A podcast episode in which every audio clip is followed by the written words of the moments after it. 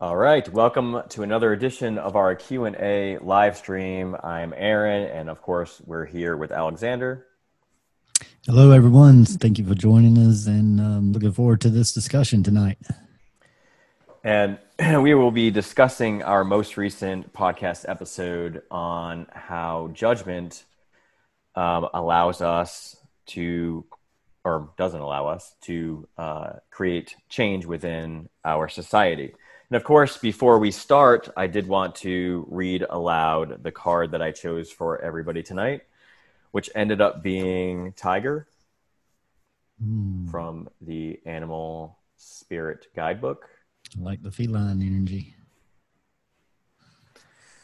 And Tiger Energy reads The tiger hunts at night at one with the silence, fearing nothing this card reminds us to take in the wild darkness, to allow the lunar forces to soothe and heal our spirits.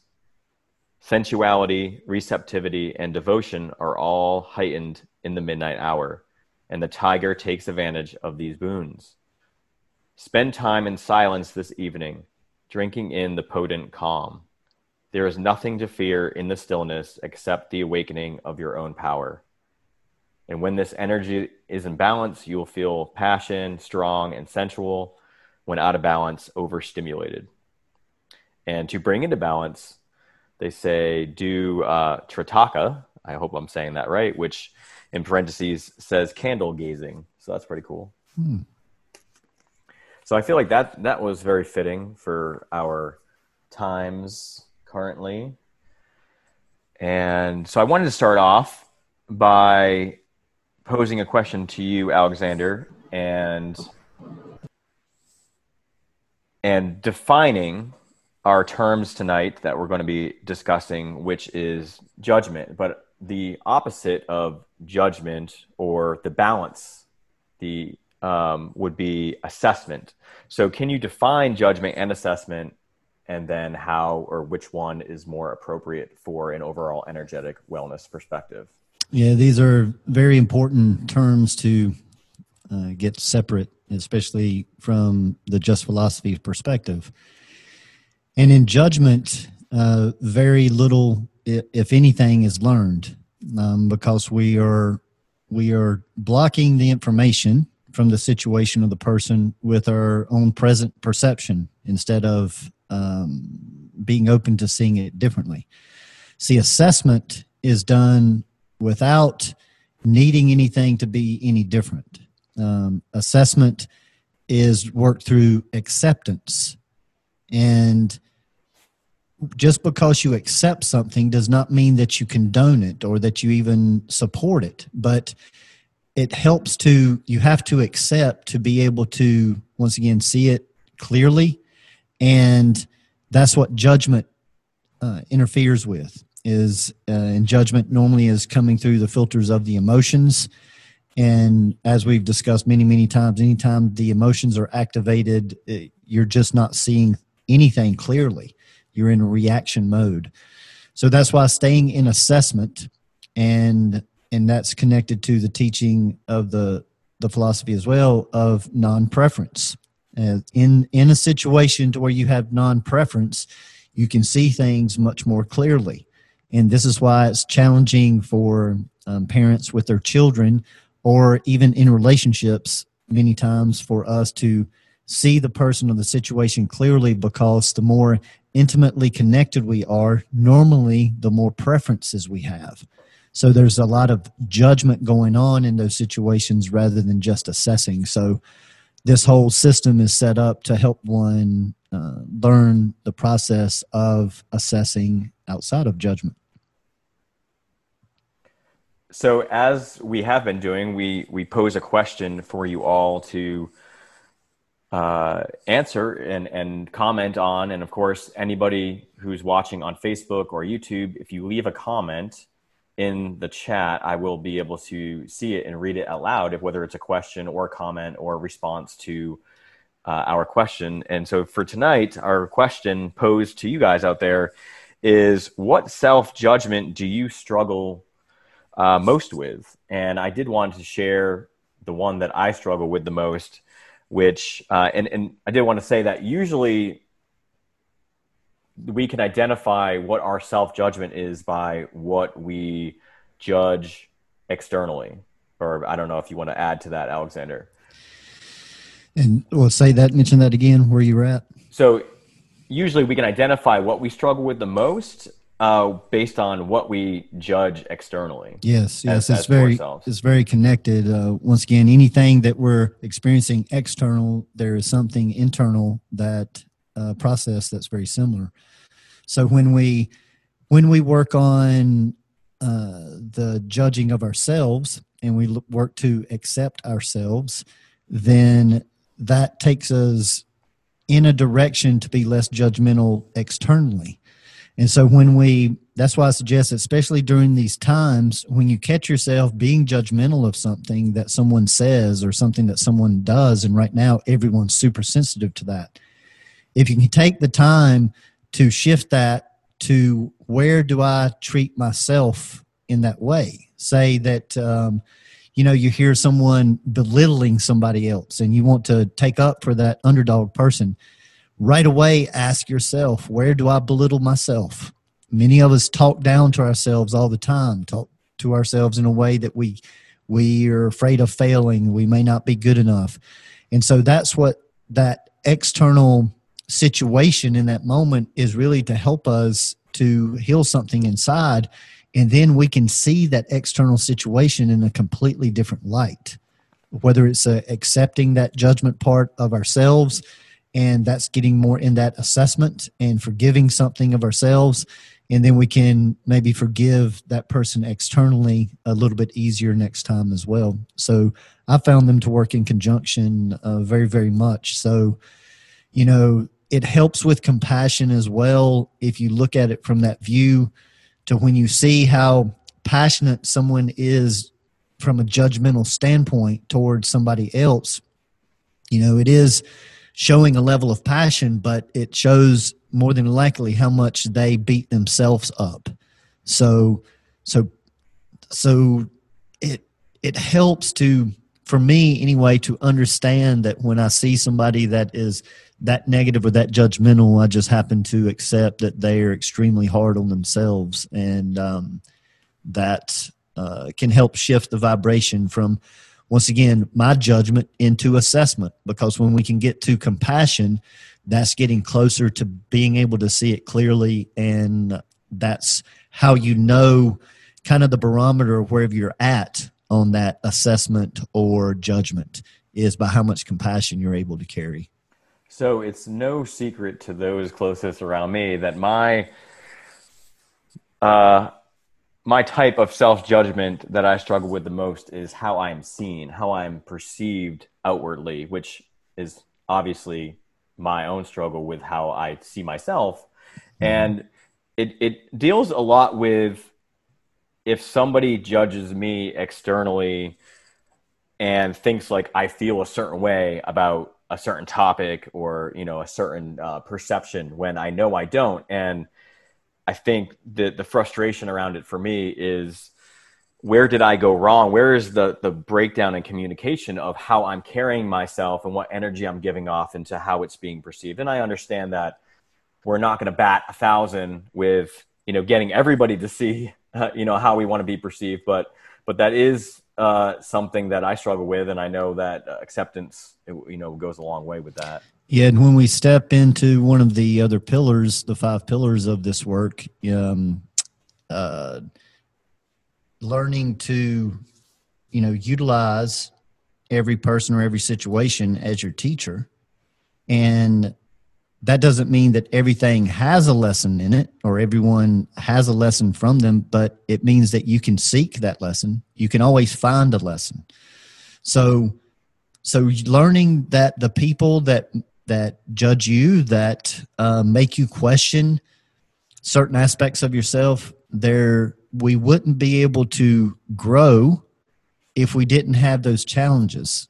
So this is once again another point that helps to get toward that acceptance is when you don't feel um, the need to to judge them because they're judging you you can get more into an appreciative state of mind of if they hadn't have done that, I wouldn't have had been able to have a self check in to really see how I'm feeling about that. And pay attention about that subject and pay attention to when somebody does give you some judgment of some kind, the reaction that you have. There are three different options. There is that you have absolutely no emotional reaction, so it carries absolutely no truth to you. So then the second one is that you have a uh, you don't agree with them and you need to like prove them wrong uh, or prove yourself. That's always a, a very big sign to pay attention to because if there's something that we need to prove we may not see that as clearly within ourselves as we think we do so and then there's the feeling of when somebody says something and you agree with them so the main thing is when you don't agree with them, do you have an emotional reaction? If you do, then I suggest you look at that more deeply in yourself because, like I said, you may not be as clear about that subject uh, as you think that you are. If you need to defend it, then there's something there that hasn't been cleaned up.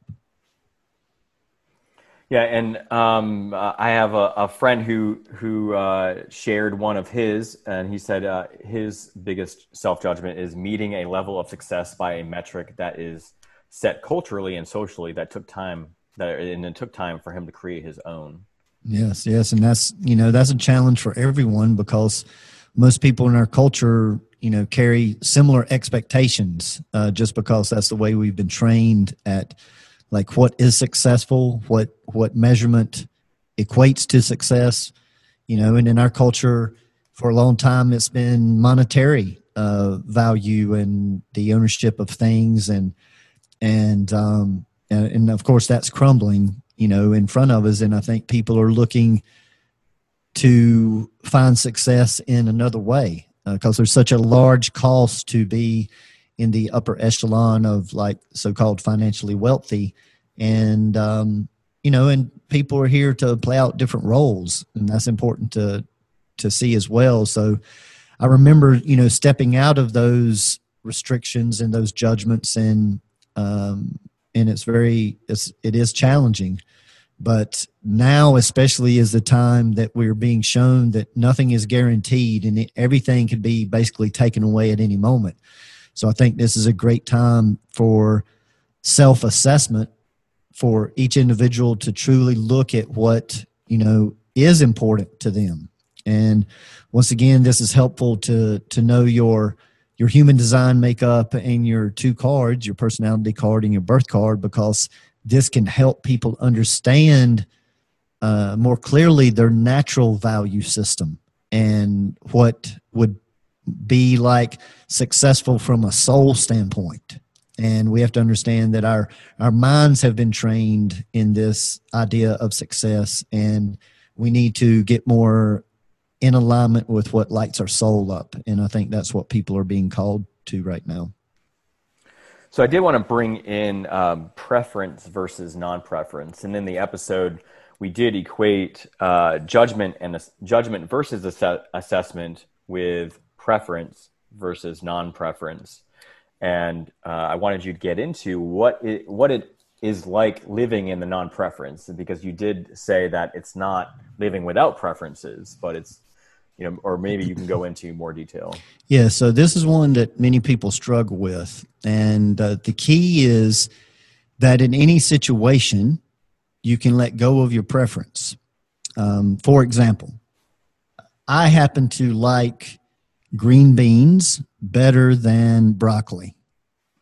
But if I go to someone's house and they have broccoli, I'm not going to get upset and emotional and throw a temper tantrum and say, no, I want green beans. See, I can make that adjustment that even though I do prefer green beans, I'm willing to adjust in this situation and not let that preference either ruin my evening or uh, mess up the communication, um, any of those like issues that that normally happen.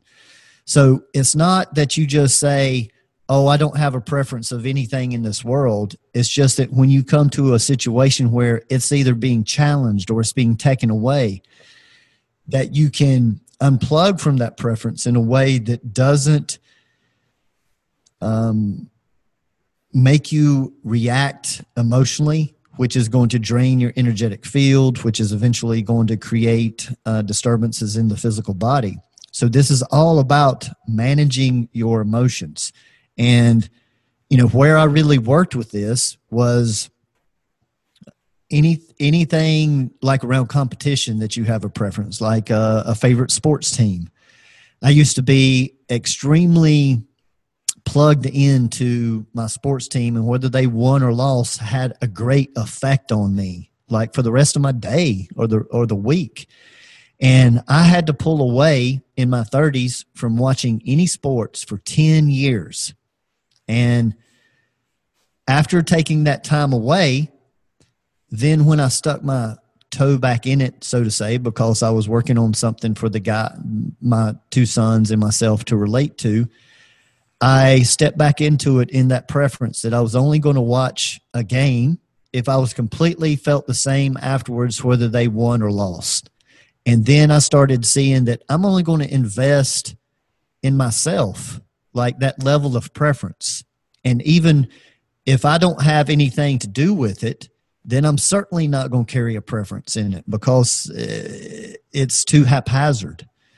So, so now that's the analogy I'll get is like I will say that I have a so-called favorite football team or basketball team that I enjoy watching, but I'm not concerned with whether they win or lose the game. It's really about watching the play.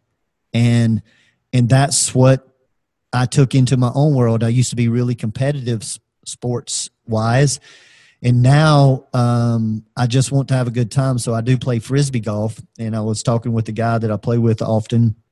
And he said that, you know, I really want to, I feel like I'm stuck. I want to go to this next level and I want to get better. And and we were just having a conversation and i said you know i'm really happy with the level of play that i have because i just do it for fun uh, i know that i would need to practice uh, to get better but that's an area that i don't necessarily need to to to get better to where it used to be i had to get better at everything so that's what keeps that that judgment present that self um, self judgment and present is that always feeling like you're not good enough. And so I don't want this to come across as you should just be like um, lackadaisical. It's it's that what area are you pushing yourself? And I would rather push myself in another area like self development than push myself on the disc golf course. And so it, it becomes picking and choosing where you really practice these so called preferences. Uh, but learning to walk life in non preference is a great practice because you need to be able to turn that on and off, or you're going to be subject to what other people do in your environment. And if you're subject like that, you're just a, you're playing the role of a victim in our society right now because that's what's being shown is things are being taken away, things are being forced on you. But see, the wise person doesn't allow that to affect them. They just they start to initiate a change that needs to happen energetically first, and then we'll put it into physical motion. And so, um, so right now we're seeing a little bit of the exact opposite. People are trying to affect change through the physical, and normally that really dwindles after just weeks. And we can already see that it's dwindling, but some people are holding on And these types of protests, uh, it has to go on for years to truly make change. So, um, so those that exhaust themselves physically, um, you know, once again, I carry concern that as we go into the fall with the coronavirus uh, possible second backlash, that it may the people that are so emotional right now may be the ones that are more subject to that virus um, later on in, on in the fall because our emotions are tied into our physical body. And when we're emotionally reactive it drains the energetic field. The energetic field weakens the physical body. And that's where um, you know viruses and things can can can get in Yeah, so I did want to briefly say that I also am working on the same thing around sports as as you have uh, in your life, and I'm I'm pretty much I'm getting there where I used to uh, emotionally, I mean, react as a as a teen in, in my 20s. If I mean, if my sports team did not win, it would legit uh, ruin my whole week. And so I just got to the perspective of this is just entertainment. I, I no longer like I had to remove my identity or move, remove it from my identity, you know, because people take on these like I guess you know you could call it tribalism where it, it's like this team becomes part of their family in a way. They're just yeah. so passionate and they put so much energy into it. So if anybody says anything wrong about their sports team, they they feel they get emotionally reactive and they feel like they have to stick up for them. And so I'm at the point now where it's just entertainment. Like I'm watching a movie, and once the movie is over, it you know I go back to my normal life. But mm-hmm. I still connect with sports because I feel like it helps me have an outlet for drama. And I don't need to have drama in my life, but I can watch it play out on TV, and that's enough for me. You know, mm-hmm. it can stay there, and I can turn it off anytime I need to, and I don't need to seek it in my life. Yes, and this is something that that I shared with a client earlier this week, and uh, I felt like it was a really good place to start. That uh, she was having an issue with her communicating with her family and of course her family has different views than she does with everything that's going on and that's that's pretty common uh commonplace right now and she she said i'm just at my wits end i just don't want to talk to anybody in my family and you know and i love them and she was crying and it was you know it was a tough situation that many many people are being faced with right now and friends and family and that's what i asked her i said do you happen to have a favorite sports team and she said, Well, yes, um, you know, the Pittsburgh Steelers. And she said, My family goes way back with them and blah, blah, blah. And I said, uh, Okay, well, if I happen to like a team such as uh, the Dallas Cowboys, could we still be friends? And she said, Well, yes, of course. And I said, Then consider looking at your family or anybody that you run in that has different views as fans of another team. It doesn't have to be something that we, um, even though it is serious subjects, we have to give people room to grow and change. And when when we stand so stern in the way that we look at something, uh, it doesn't provide that space that's comfortable for people to change. And so that that really hit a nerve with her and i wanted to share that you know with the group this evening because that is is very important that as we are challenged with people that we do love and more and more of these subjects are talked about we will see that people may see things differently than we thought that they did. And and again we just don't need to always uh, cut them loose right away because if they're around a different influence that's not pushy, that's not judgmental, they may be very likely to change their minds. But if they if you're making a stand and someone else is making a stand, you know, I asked her and I've asked other people, how many times have you changed your mind when somebody on the opposing side is yelling at your face? That just very rarely happens. So you do teach someone to listen by listening, and you teach someone to communicate by taking the time to be receptive to what they're saying. Um, that's a big part of communication. You don't have to agree. When you listen to what somebody says and you accept it, that does not mean that you agree or you condone with what they say. But if you're at all interested in them hearing what you have to say, then taking that role to be the listener first is is um, is very very important. Yeah, and I did want to go back to what you were talking about before with uh, what's going on in the world now with the the protests, and we did talk about the two extremes uh, on on the podcast episode, and I do believe that. And then our in our next episode coming out next week, we do expand upon all of this that we discussed in this episode on judgment. And when one extreme is defined in our society, it tends to then create a rival extreme. So mm-hmm. when, when when one person takes one side, um, even if it's not like quote extreme. So for example, if um, if I wanted to take the stance that I hate strawberries, and I go and I buy I buy the domain I hate strawberries.com and I write I make a website about all, all the reasons why I hate strawberries. There's gonna be people who just show up who take the stance that they love strawberries and then I'm crazy and then yes. they might even you know fight me with words and and create that energy and I've seen it in myself where even if I'm I don't have the stance of like I love strawberries so passionately. If I see somebody saying that they hate strawberries and what reasons why it causes me to like like yes, if, if I don't see their end, I immediately yes. like want to take the opposing side. Yes, and that's that's part of you know the polarity view that we talk about a lot in this um, philosophy and podcast, and that if one side exists, you know, the opposite of equal value has to exist. And that's shown all the way through nature.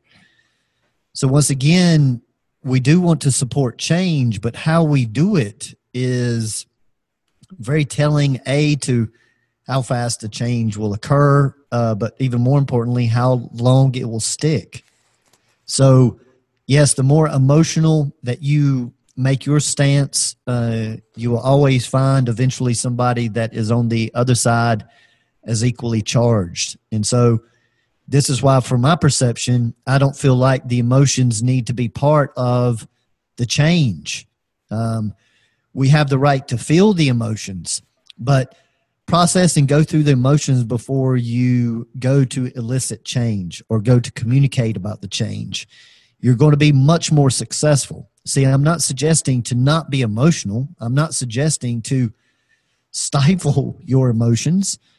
Right time, right place, right person, right duration to know when to have those experiences.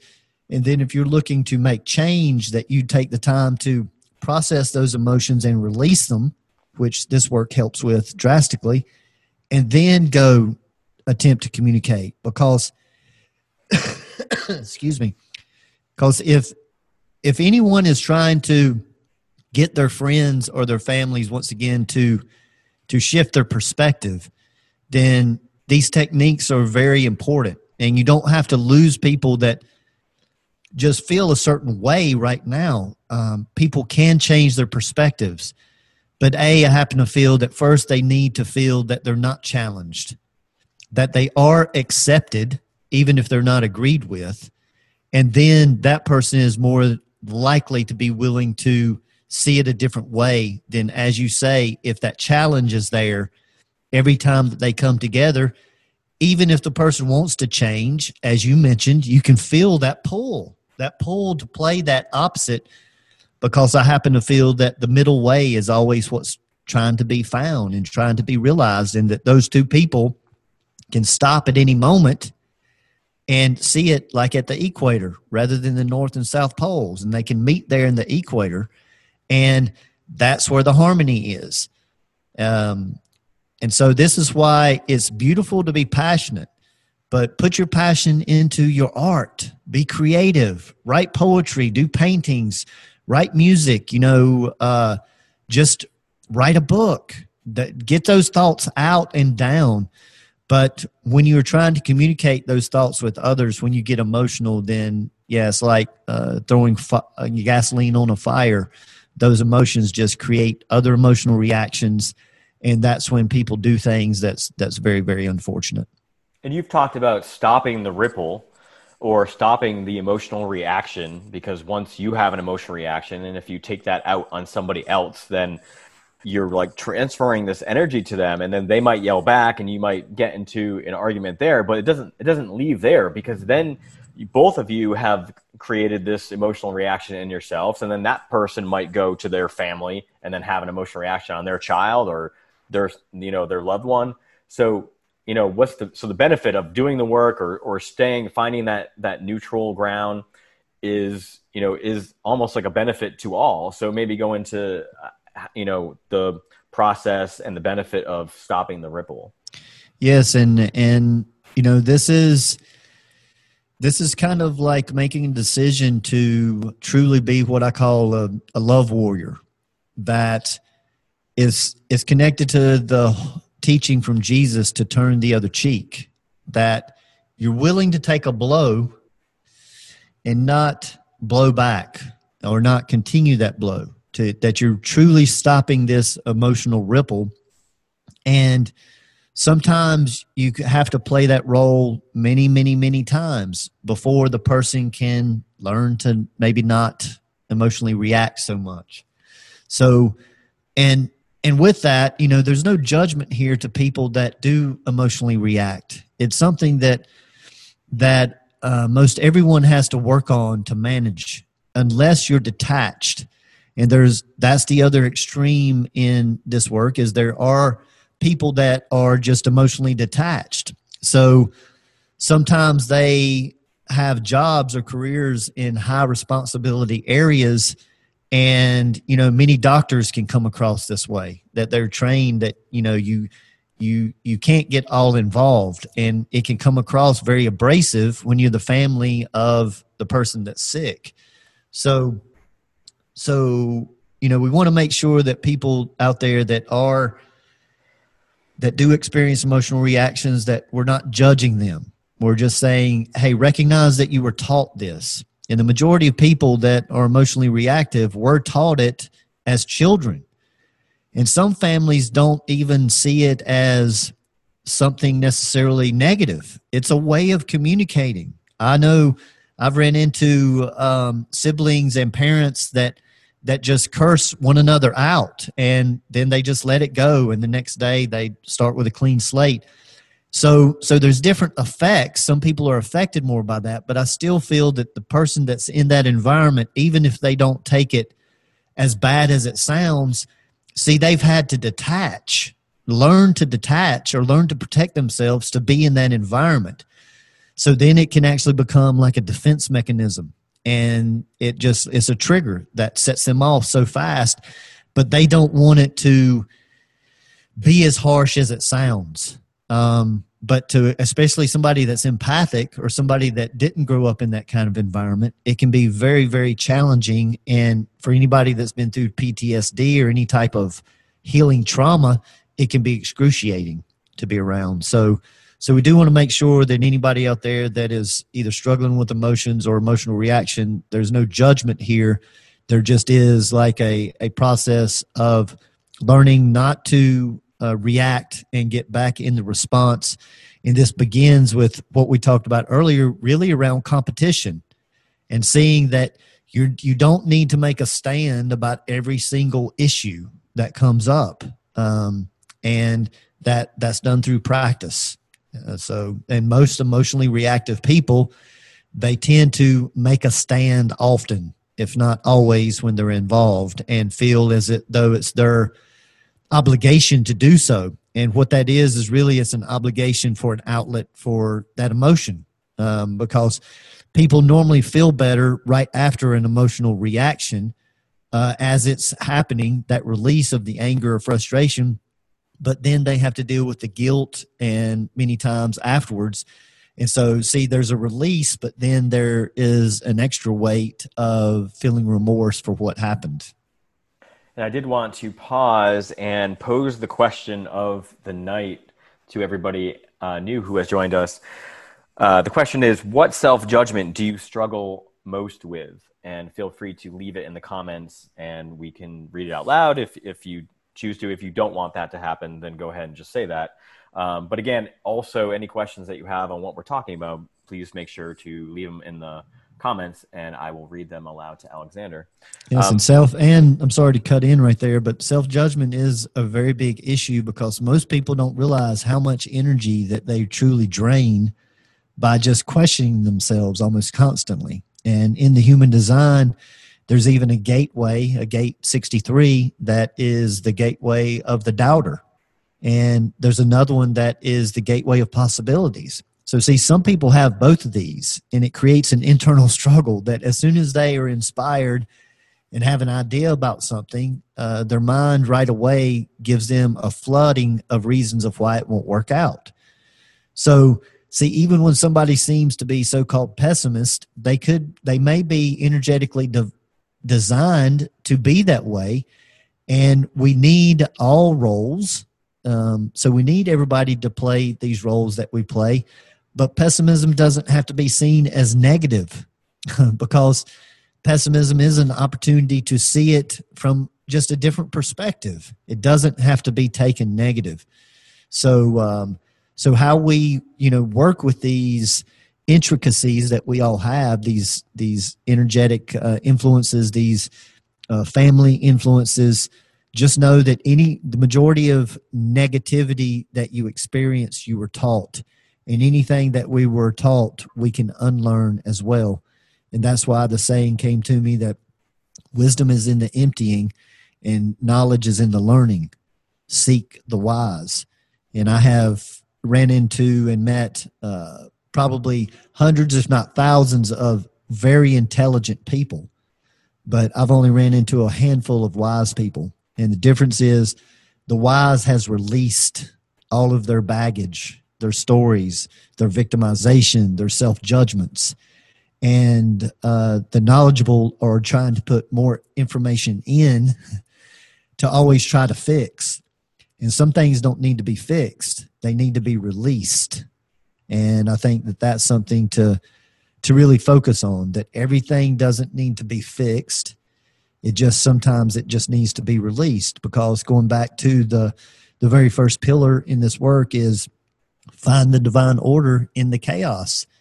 And if we can get uh, centered and remember that, you know, there is a divine order happening here. And if I'm in resistance to what's happening or judging this as negative, then I'm misperceiving it. Um, and uh, that's a, you know, a whole other discussion to go into explain that. But I think those are very important points that we're not judging people that do show their emotions but we do suggest that if you will just work on um, and kids are very helpful here they can help you work on your emotions very very good for those that are stuck at home with them. But it's, it is truly a releasing and an acceptance. And i want to give an example right quick of that. The way that i use that with the boys is when they were growing up and say they were eight or nine they were running through the house or something like that. And before i would say something to them I would, you know, feel notice that I was frustrated.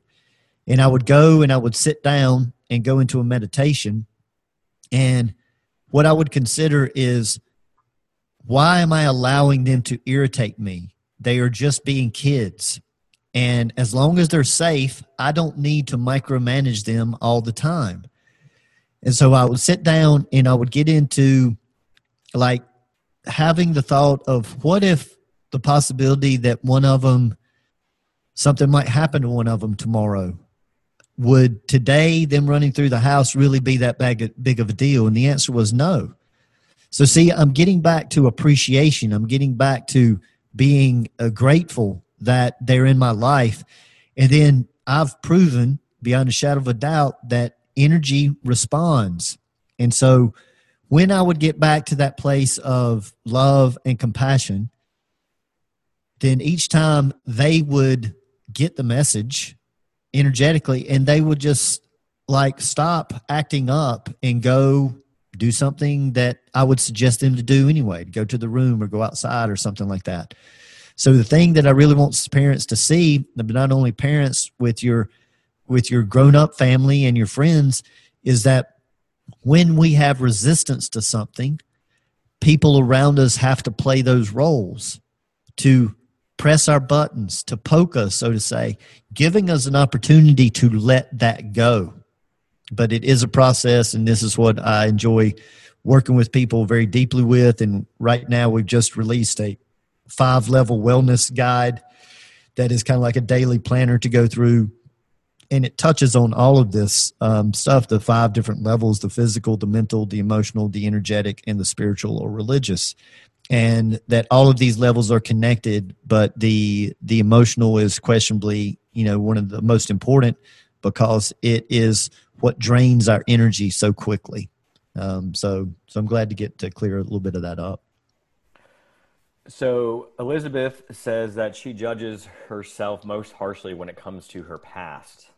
Yes, and and this is true. Um, I do want to say hello to Elizabeth.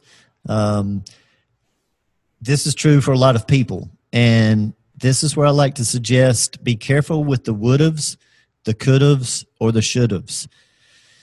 Because if we do follow that there's a divine order to things out there, nothing could have been done differently. And when we're able to see where we're at as potentially being the best place that we've ever been, that might not mean that everything in our life is the best it's ever been, but this that who we are, where we've come from, things that we have left behind. See, in order to accept ourselves in the present, we have to love ourselves in the past. I like to look at it with a little um, laughter to realize that if I hadn't been put in certain situations that I'm not necessarily proud of how I handled them, but if we don't fail, then we don't learn. The beauty is when we're able to look at those so called failures from the past, stay out of the would haves, could haves, or should haves, and just say, from this point moving forward, no mas. I'm not doing that anymore. And I'm going to use my past as incentive to help me to remember how that doesn't work for me, that it always has a, a larger cost. And then we have to use structure and discipline to not fall back into those old ruts. So, looking back on, you know, young Alexander, say in his late 20s, you know, I had a big opportunity in my music uh, scene to with a record label, a European tour, opening up for a national act. I had gotten everything that I wanted, um, but now I look back then that that what was one of the most excruciating times when I got dropped off of a leg of tour uh, tour with a band called the Red Hot Chili Peppers. When that happened, it crushed my life. But now looking back, I'm able to be so grateful that that didn't happen because it would have took me down a completely different path. And I remember just being hard to be around during that time because I was so uh, taken back by. Uh, at that time, it was one of the most devastating things that had happened to me. And now I'm able to look at that through doing this work for so many years and smile at it and just, you know, kind of pat myself on the head and say, You had no idea what was ahead. Now I've been through so many more other challenging things. So the the idea of loving ourselves even when we weren't the best example of ourselves is still necessary because as long as we don't do it now in the present then that's a sign of growth and we should never shame growth we should embrace it and so that's a big step in learning to love ourselves especially when we felt like we could have made a different decision and our life would be different at this time use that for inspiration to just make change now and generate something different. Michelle asks, How can we release self judgment? Well, the releasing of that self judgment does come through that acceptance. And so I like to work inward and outward simultaneously. So, in that situation, I would like to suggest to find somebody external that you're carrying a lot of judgment for at this time. Maybe that's a past friend. Maybe it's somebody in your family. Uh, maybe it's somebody that you've recently run into. Maybe it's somebody that you've seen through a Facebook feed that's given um, a comment that that comes across, you know, extremely. And practice loving them with their view to realize that their view was just taught to them and that if they had the opportunity to be around somebody with enough compassion and enough patience, that view could shift. And we need to do the same thing internal. That if we can do that for that person external, get out of our judgment, accept them for who they are and where they're at, realize that they were just trained that and that they can unlearn it with enough compassion. See, if you go through that exercise externally, then internally you can do it at the same time, especially if you can hold in your intention a view of yourself that you would really like to, to shift. Because it's simultaneously, as I'm accepting this person externally, I'm going to accept that, yes, when I was 17 or 34 or whatever, I did this. And uh, I might want to say that I'm ashamed of it, but I'm going to love that person because I'm not that person anymore. Just like I'm going to love this external person that we have very, very different views because Jesus said, Love thy neighbor. He didn't say, Love thy neighbor that looks at things the way that you do. So, once again, this is uh, appreciation that acceptance does not condone the actions. It just means that you are hearing and, from my perspective, respecting another person's view and if we really want change, people need to feel heard. That take, for example, that when you, you know, when you feel heard, many times we're we are more open to changing our mind, and that's what you know this this self judgment that we may need to say stuff out loud. You know, speak it to the wind, the sky, the trees, to Mother Earth. We may need to say, "Hey, little Alexander, you know, when you were." 27 and you were acting like uh, a child because you didn't get that that show you know i want to love you first and say hey i remember that was a really hard time and then i want to say hey what did you learn there? And well i learned not to attach to things that i don't have control over. Okay well where are you at now? I'm a whole lot further down the road of non-preference. And so it becomes a measuring stick rather than a judgment that you have to continue doing. And then what it does allow is any of those major failures gives you the opportunity to truly be of assistance to others down the road in your life that have had similar situations. So I know some people that, you know, were drug addicts at a certain part of their life and they really are ashamed of that. And I like to suggest, please don't be ashamed of that because you will run one day run into one or more drug addicts. And when you're able to say, I know what you mean, and they look at you and they will know whether you know or not. And that's that's the people that you can connect with, the people you've had similar um, situations as. And when you have done this work and you've overcome it, I can't express the inspiration and the help that you can give to those people that are going through it in the present. So please use your past to see that it can be a great tool for you in the near coming future. And please stay away from that judgment. And uh, wonderful, um, energetic hug to Michelle, by the way.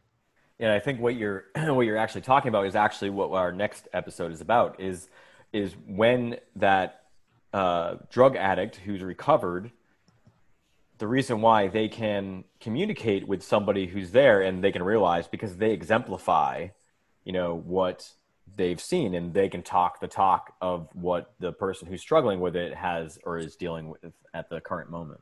Yes and that and that relating is what people are starving for right now. That's what our our help system uh, if you call it health or whether it's mental health or physical health got so far away from that intimate connection. And and it's it's being seen and missed uh, drastically. And i think that that's going to be a big part of the tables turning is that it is going to be you know the proofs in the pudding. There's such a big outbreak right now of self-help people coming out. And but it will still come down to the people that can uh, generate uh, some success and some usefulness. But i do you know admire people that are attempting to take their life in a different direction. And and some people are being very courageous at this times to to do things like that. When you were talking about um, releasing the self judgment, and you were talking about uh, doing it expert or externally, where if you listen to other people and their views, it will help you heal internally. It actually reminded me of this show that I, I feel like it was a show. It was on TV at, when, when I was growing up. And I want to say it was called Wife Swap, where the wives of two polarities would switch and they would follow you know they'd follow follow them around and i remember watching one where you know there was there was um, a couple that was you know very much against guns and then they got matched with you know you know some people living down south who had guns everywhere and hunted and And so, and on the show, they switched, and both of them got to see the other side and get to see that these people are people and they have feelings too, and they got to understand the view better. And I think after the show, in most episodes, they tended to see everything from a more neutral standpoint or in the middle of the two extremes, like we were talking about. Yes, and I, I mean, and I think I do recall uh, something vaguely about that that show, and it does show that yes, if we were immersed in someone else's um, lifestyle or view, you know, it could either make you go one way or the other. You could either carry and gain some compassion for them and appreciation, or just increase your hatred. Because once again, it's your own free will of whether you decide to be receptive to a person or a situation or you decide to look at it as competitive. And normally, in the competitive world that we've been kind of trained in in our culture, there's very little communication that goes on. There's a lot of talking, there's a lot of debating, uh, there's a lot of just uh, speaking, but very little communication because it takes true receptivity and reciprocation for conscious communication to happen. So Rachel asks, how do you release the fear of something you always feel threatened by? For example, growing up with a violent, abusive sibling whose nature is self righteous and materialistic, what happens when you have uh, accepted their views and vulnerability through asking the wise wise, but their physical and impulsive nature still scares you? Right. Well, this is a, a very, very great question. Um, because the way that, that energy works, subtle energy, is it's always looking for friction to grow. And fear is something that, once again, it's taught um, normally by an environmental strain, like having a sibling and growing up with that energy uh, for so long. So the the healing that needs to to happen in that situation is a very gradual healing that if you happen to feel that the person is has the potential to be physically abusive then my suggestion is to literally really uh, regulate your time in their presence and to always have a way to leave, so to say. Um, because when someone is like on the verge of being physically abusive, yes, anything can set them off. If it's just their words, if it's just uh, threats, if it's just talk, you know, you can get to a point to where like anything that you are insecure about or scared of, if you take the more like little doses that you can take before getting full blown uh, fearful, it's a it's a training, so to say. So, like, um, so with this, what I would like to suggest is that this lady's energy needs to get used to being in the brother's energy without feeling threatened. So that may mean that uh, you you regulate your time around them to go. Okay, I've noticed that I can take being around them for about 15 minutes before I start to get uncomfortable. If that's the case, then set up the next time that you're going to see them that it's only 10 minutes that you're around them. Because what you want to do is you want to teach your energy field that there is a safety here and that I'm not always going to put you in a situation that is fight or flight. So as you work with those time frames, and I have uh, you know a person in my family that I exercise this with now, uh, with one of my brothers, that you know he can press my buttons unlike anybody else on the planet. And that's why i started with him was that i would only be around him for about 15 minutes and then it grew to like 30 and now i'm up to about 45 minutes is what i can take before the things that he says the things his actions toward his grandchildren his wife things like that really start to weigh on me. So i always work to pay attention to those time frames of how long can i make it until i start to feel uncomfortable and then i practice leaving for a long time before that uh, that reaction, so to say, kicks in. And you can communicate this to just say that you're busy, or when you see them, say, "Oh, is, is if you're looking to be cordial, you can say, "It's so good to see you. Uh, I've really got I've got something planned, but I've got about ten minutes here." And so that kind of informing really helps. And then, you know, down the road when you get to where say you've done it five to seven times and you haven't gone into that fight or flight, then extend it maybe five minutes or 10 minutes to, okay, now I'm going to try it 20 minutes. And the very next time you go in and you feel that friction like at 20 minutes, then you may want to back up and say, okay, 15 minutes is going to be the sweet spot because you want to keep pushing the time frame to be able to be around them without them setting your trigger off, so to say. And this is a way that that what you're doing is you're teaching yourself to trust your own instincts and energy field and you're giving yourself you're standing in power to say that as long as i regulate my environment and my time around this person then i don't have to deal with this person so much so i would love it if she happens to have a follow-up question if she feels like that that was useful or not useful because i would love to adapt it per situation. That's normally the way that it goes you know in private sessions. Sometimes it's challenging to ask in just general answer in just general ways. Absolutely. And Michelle uh, mentioned to the to our question, what is or what self judgment do you struggle the most with? She said, I was struggling with PTSD and I was emotionally reacting, and I used to make a stand, um, but she sees her old self now and is actively working on that. That's beautiful. Yes, and and you know PTSD is something that is you know very real. Um, you know, I don't necessarily get into labels, but I have experienced when you go through something a major event or an accumulation of events through your life, uh, you can just one day be in a completely different operating system. And that did happen with me. You know, I went from being the most grounded uh, Southern person that you ever met to when my uh, when Sherry passed, just completely lightheaded and ungrounded and it took me years to work on bringing that back so so i do see ptsd as a type of polarity flip and you basically have to relearn how to approach almost every aspect in your life and be willing to change what you watch on TV, the music you listen to, the people that you're around. So all of that becomes part of this work that which is managing your environment is the way to wisdom.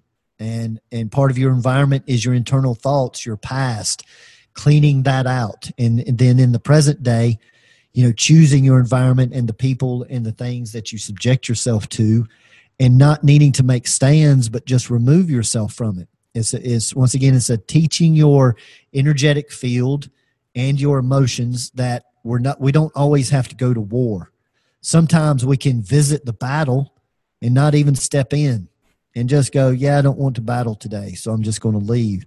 Because that gives a person strength individually in their their their own power and that's why managing your environment is very important. So with that said you know while i was going through my healing time of that i didn't ride with anybody. I didn't carpool with people to somewhere because i always wanted to have a way to leave. I wanted a way out of the conversation a way out of the situation. And so that can seem a little bit like uh, potentially overly protective, but it's all about getting to a point to where your energetic field feels relaxed and then that you just kind of practice like doing push-ups to to make that longer to do more to do more slowly uh, without injuring yourself which is sending yourself back into that fight or flight so i did want to kind of get back to us talking about the polarities of of energy and when somebody takes a stance another stance uh, pops up, the exact uh, extreme opposite. And I wanted to add, pose a question to you, and you know this is a little uh, touchy based on what's what's happening, but it's relevant. So I think the conversation needs to be had, and I'm just gonna you know say it with caution. Is um, when a side starts to fight against racism and and you know so they, they bring it to to the the forefront of the of society's conversation D- does that also create the create more racism essentially because you're taking a side and saying this is bad. And like we talked about where with my strawberry argument where if i take the stance and say you know strawberries are the worst fruit or, or are bad or i hate them then there's going to be people just coming in saying that they love them and arguing with me. But so in the in the stance of of racism do we also see that from an energetic perspective i mean uh, i do. Uh, i see that you know everything from an energetic perspective works within similar parameters. And so that's why everything on this planet whether it's you know animals work within certain parameters humans do energy. And knowing how to um, to see that in a way that is useful is is you know very important. And and I do want to be delicate here because of course I don't want to offend but this is getting back to just how energy works. And you most people have been through an argument to where the louder you yell the louder the other person yells at you back. And now some people the louder you yell the quieter they get so so see it's it's a universal polarity. It's not always an uh, reciprocating between two parties. But many times even if a person is yelling and the other person is quiet if that gets filmed and then somebody that is equally opposing on the other side can get just as angry at seeing that person so passionate so the way that i like to approach it and the way that i'm going to answer this question is to look at it from a perspective of when I get emotionally charged and really carry all of that so called passion, is it really helpful? Do people like uh, listen more? And I think this is what's important is that to see that if you can be softer in your delivery, then you're probably going to run into others that are softer in their delivery. And if you're harsh in your delivery, then you're probably going to run into others that are harsh in their delivery. So it's really about the style or the way that you want to approach it. But just know that if you do go into it extremely passionate and emotional, then you are probably going to be met with that equal um, amount of energy opposing eventually. Like, but this is where, like, the more popular somebody is or the more uh, followers they have or something like that, you know, the sooner that's going to happen. Uh, and that's why it is important for us to stand in our views and the way that we see things. But it is also very useful to carry compassion while we're ex- explaining the change that is needed. If we're able to show the compassion for where we are at or that person is at, that that buffers a lot rather than just going into it challenging. And it's very similar to an athlete that approaches everything from a competitive that there's got to be a winner and a loser, and then an athlete that is practices much more uh, sportsmanship and they they do have this drive to want to win but at the same time they appreciate their their opponent they respect their opponent and when they lose they're able to say hey uh, they were the better team tonight. But that don't mean that the war is over. They're going to play again. So that's why even in debating or two people coming together that have different views, that can be okay. It's when the emotions get involved that the communication stops and then people choose to divide and choose sides and then they've got to make a stand because now there's competition again it's, it's, it's got to be a winner and a loser and that's every time it shifts the energy from competition rather than like uh, good sportsmanship. Um, it it normally turns out to where there are casualties, so to say, of one respect or another. Yeah, in a way, we are kind of going back to that sports metaphor that we discussed at the beginning of this show, where there is an energetic cost to being so passionate about something and taking something on as your identity. And I'm coming from the experience of being very politically active throughout my last 10 years. I mean, it's changed over the last three or four. But I, like even to the point where I was marching in an anti-war march in front of Washington because I was so mm-hmm. passionate about that. And so like I, I can see both sides now of of this argument and like my stance is like I discussed on the the last podcast episode is trying to find that what you would call equilibrium, that sweet spot in the middle of these two extremes. And and just so I don't need to put or I don't need to expend the energy on one extreme or the other because I feel the cost is is too much for me, in my opinion. Yeah, and I think this is where you know uh, practicing creativity or being an artist is so important, and everyone is an artist from my perspective. To take that passion and just redirect it is back to the three R's: recognize, respect, and redirect.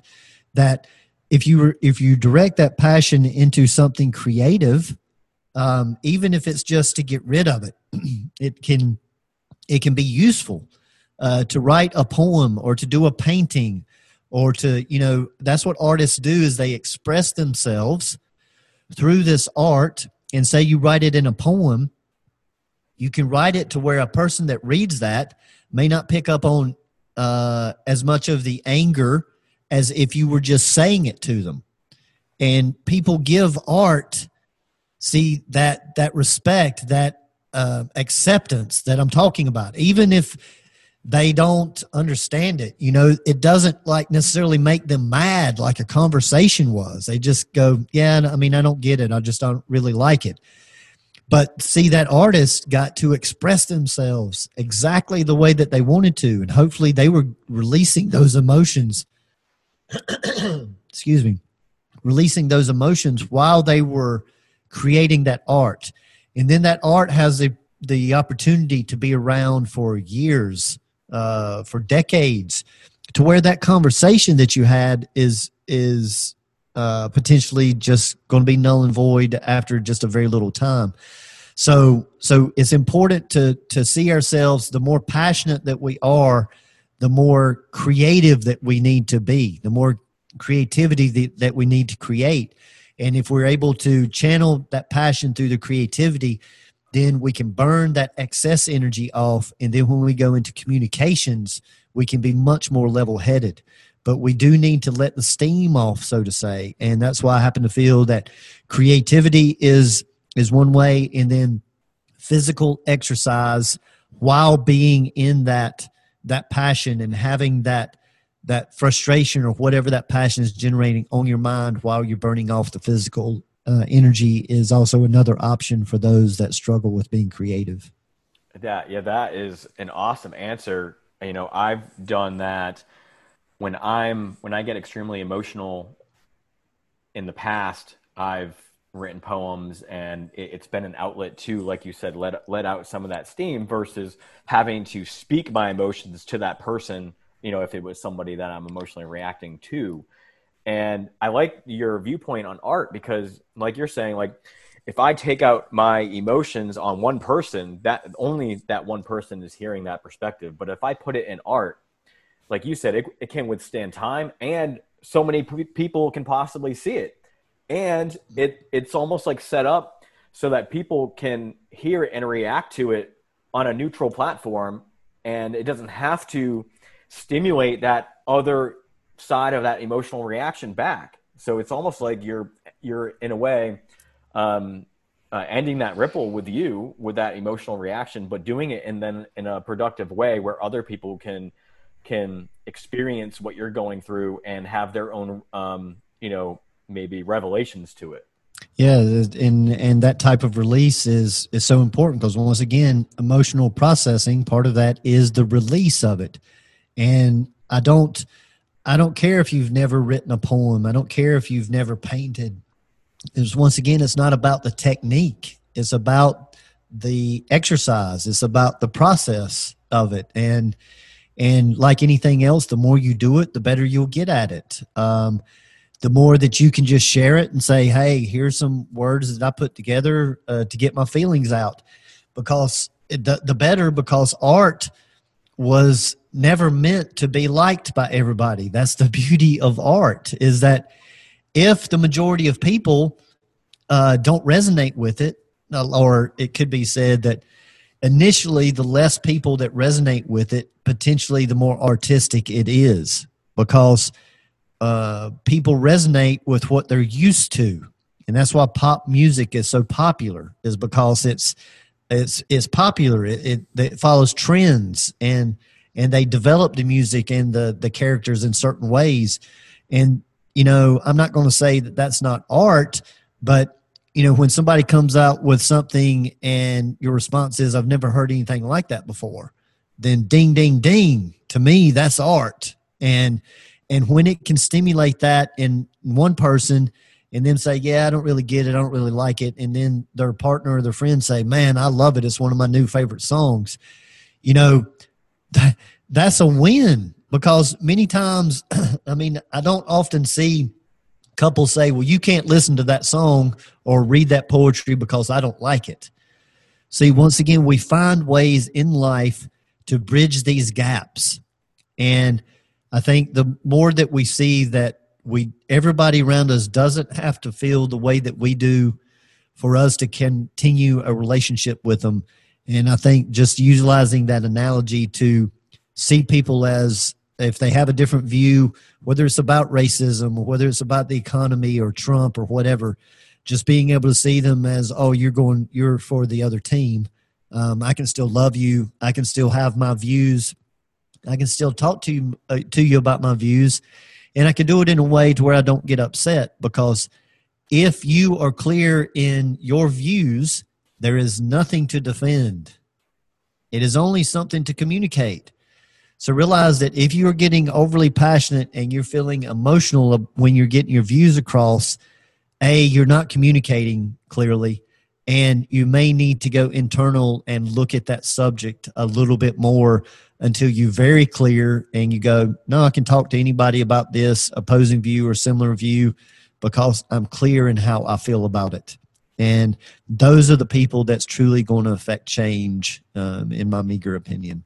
Yeah, and I can look back on my past and and uh, you know when I first started. I mean, most people who listen to the podcast know that I was into heavily into conspiracies for the last ten years, and and over like I think two years ago, I had that Ace of Spades in my Destiny cards mm-hmm. over the the winter, and that was when I had the revelation that that I'm no longer kind of like into that energy. I still dabble in it. I still kind of like to, you know, ebb and flow into it sometimes, but my need to change somebody's mind about my perspective is so much less. I still have my moments where I, if I'm energetically low, I'll let something slip out. But like you said, scrolling through Facebook, I mean, Facebook, whether you like it or not, it's a great tool to to check or even do some of your uh, self development work. Yes, just yeah, exactly. Just pay attention to what sets you off and then go, wait a minute, let's sit down and look at this openly because I think that I'm clear about how I feel about this. But maybe if I was clear, I wouldn't be affected by that oppos- opposing view. Yeah, there, um, there are times when I'll actually type in something.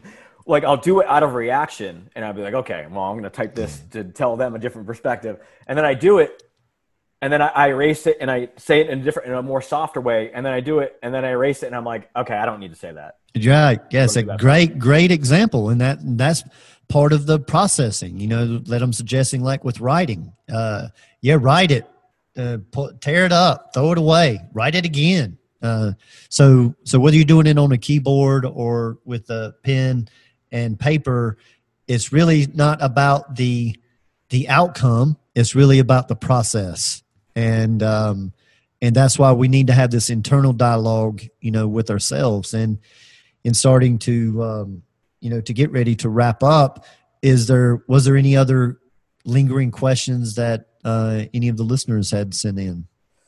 Um, I mean, I I have a good one. Um, Michelle did say when you're talking about creativity that it's helped her so much, and it's interesting how she did not consider herself creative um, just a couple years ago. And she said she also threw paint at a canvas, which I feel like uh, would be a lot of fun. Yes, yes, and and that's part of being able to be aggressive in creativity is important.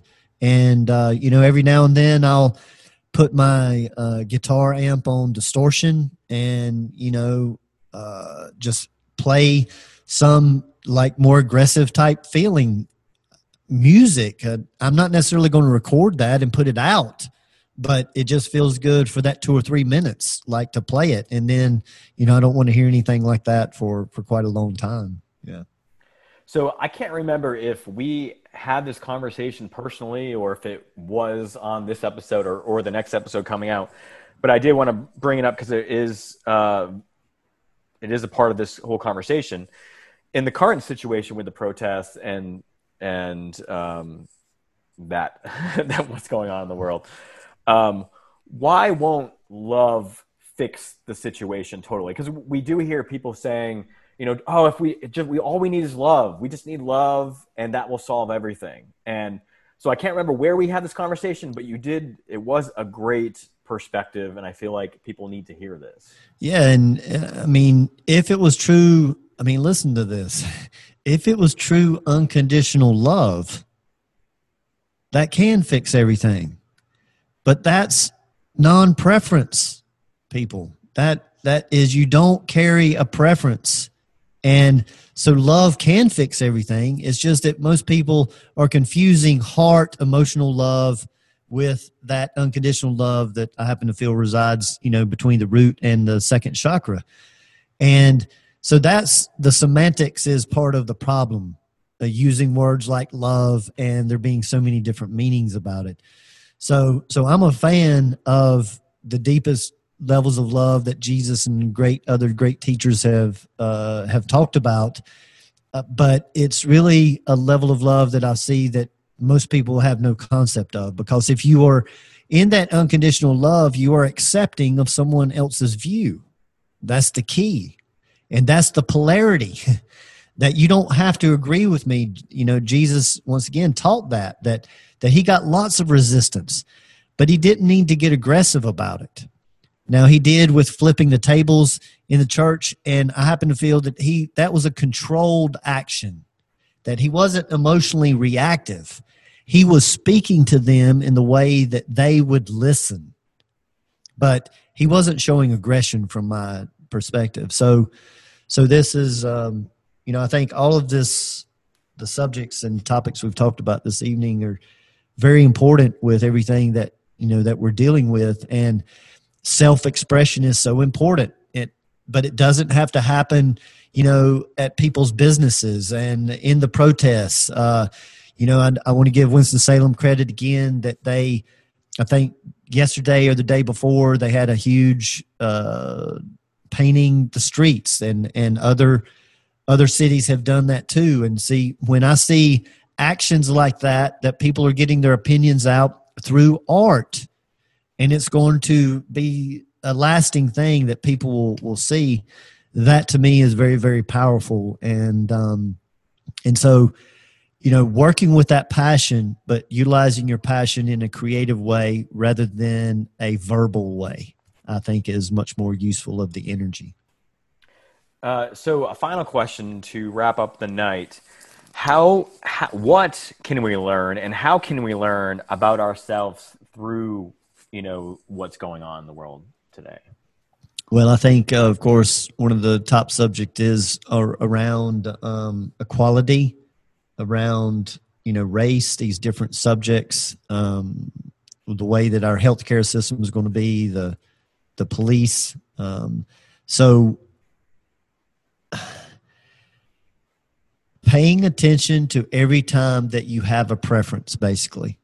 And every time that you see that someone else's preference really sets you off, realize that you're giving away your power.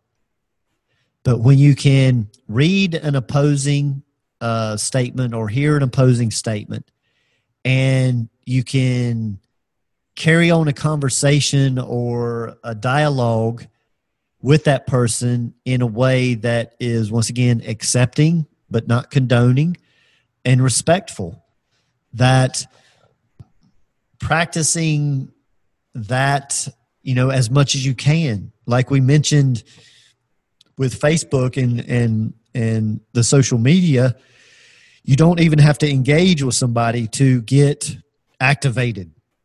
And this is a, a good side of the usefulness of social media but you don't always have to respond like you said. You know you went through three or four different attempts to respond and then finally get to the point where hey is it really necessary for me to respond here? And and then the next step rather than responding to that person go create something. Um it, it could be another post but i would like to say get off of social media take that ignition that it ignited and then go be creative. Go create something of beauty out of something that negatively activated in you. And that's what we had the free will you know to do. And sometimes you know you can go just throw paint on a canvas and there's no intention of it being like a, a realistic a scene. It's just hey here's an expression. And when somebody sees that they're not necessarily going to pick up on the anger. Um, it could evoke something completely different in somebody else. And it could even evoke peace in somebody. So see art that's created through anger can actually bring people peace. But conversations that are created out of anger very rarely, if ever, bring peace. So be creative, beautiful people. And I did want to end the show by suggesting people turn off their TVs uh, because that is just like energetic sludge coming at you and experience life through your own senses because I, I know I've stopped watching, like I don't have cable and I stopped watching the news long ago. And my life has changed just by uh, interpreting it through what I encounter and not what I'm told to encounter. And, but you mentioned social media, so we can also throw that in there too you know take some time away from tv away from social media and, and live and you know yeah. like i've been trying to consciously go outside and and actually through so let me back up for a second through or in the past year whenever i've felt myself get emotionally off center i've gone outside and i've started taking pictures of where i live and posting them mm-hmm. on instagram and and even facebook and sharing the beauty that i'm able to experience on a daily basis with everybody and i feel like people have really liked that. And so I've done something creative with that energy, but I've also put myself out there to slow myself down, slow my life down, slow my emotions down, my mind down, and realize what is around me, be in the now and see everything. Because when we're so fast and so, you know, overtaken by all these energies out there, we tend to run off a subconscious default way of doing things and i know like when i'm in that mode i don't i don't go outside so i have mm-hmm. to you know take those breaks to go outside and just breathe and tell myself like look where i live today yeah you know, and uh, and i think a big key is the term you use how many times you use slow down you know i just released like a little poem type thing of like basically saying something similar that in the anger find the stillness in the frustration, find the stillness. In the rejection, find the stillness. So, see, all of that is like we have the right to experience whatever we experience, but take time to get back to that stillness. And I think that was such a good expression of, you know, it changes what you focus on. And, and right now, yes, people are so interested in the play by play, and it, it does create a constant uh, feed because this is your environment and in order to grow and to change, we have to manage our environment. And so that social media, the input that we're putting through our senses to what we listen to, to what we see, um, you know, the harder it is to get to that stillness, the more of the so called negative information that you're putting in. And I'm not suggesting for anyone to stick their head in the sand, but at this point, um, you could check in just a little check in every few days and stay on top of like most of the stuff that's going on and and question how many of the details you really need because um, if you're really interested in doing inner work and growing through these emotional management and releasing traumas you don't put as much energy into all of that stuff once again we have to get back to non-preference so that we can see things clearly and see what these situations that are happening right now, what are the lessons for me individually? And if everybody did that, then everything would resolve itself. So, so I am all about the love. I'm glad you brought that up. Uh, of course, we're not Pollyanna uh, with this work, but love is the answer. It's just very different type of love than most people that that use those phrases are talking about. Yeah, and one way I got to realize the beauty that I live around is seeing how other people reacted to my my pictures and seeing people love it and and saying, "Oh, I wish I could live someplace like that." Right. And it got me to look back and be like, at one point I was wishing to live in a place like this and now I am. Like I've reached this dream of mine and like just to kind of self-reflect back and and realize that I, I was able to find more gratitude and appreciation for what I've done and where I am at this moment. Right. Yes, and that's that's part of the process. Um, but everything begins with slowing things down, and you slow things down by regulating your preferences and starting to truly look at the one free will that we that we do have. Um, I happen to not feel that we have as much free will as most people think, but the one area you do have free will is your perception. And those people that are willing to change or alter their perception are the ones that are growing and changing and part of the new way moving forward.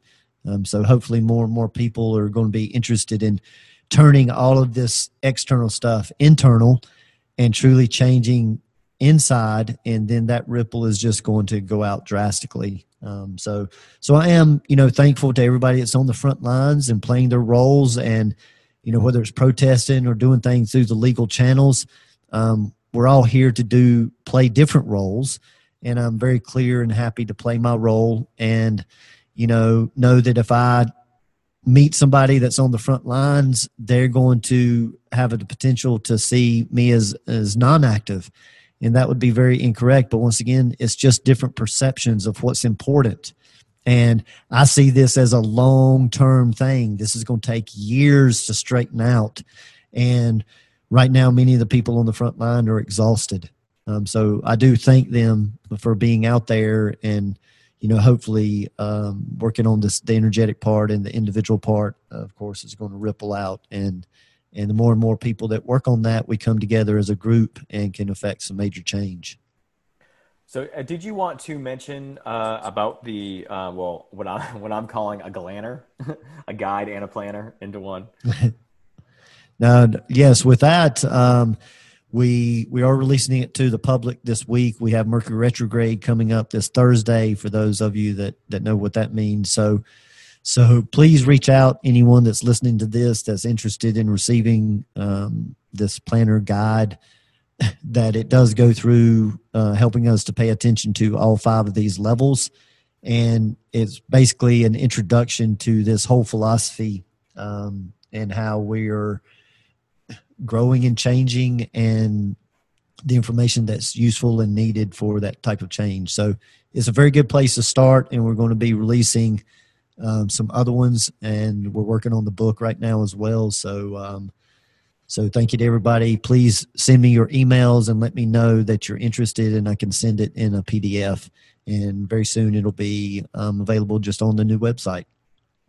I appreciate everybody, um, and of course you can find us on iTunes, Spotify, Google Podcasts, YouTube, um, and of course our website, wise-wise.com. If you want to hear more of our podcasts, and I have to say that our next one coming out does expand upon all of this about what's going on, and it gets into exemplifying. And I, it was kind of like, a, like we said, um, when we filmed our uh, intro video to the episode, which I'll release later on this week we said sh- it was a smorgasbord or board. I, I, actually looked it up. It is board, not board. Yes. Yeah. Um, but that's just something funny that we said, and we were like questioning each other, like, what, what is it? what is it? Um, so again, thank, thank you guys out there. Uh, we appreciate your energy and your time, and uh, you know, share this with anybody you think will resonate with it, and we'll just keep stopping that ripple. Yes, thank you to everyone, and uh, much love, and stay tuned. We have uh, more around the corner, and uh, join us this coming Thursday for a new sound journey. Thank you all. Take care.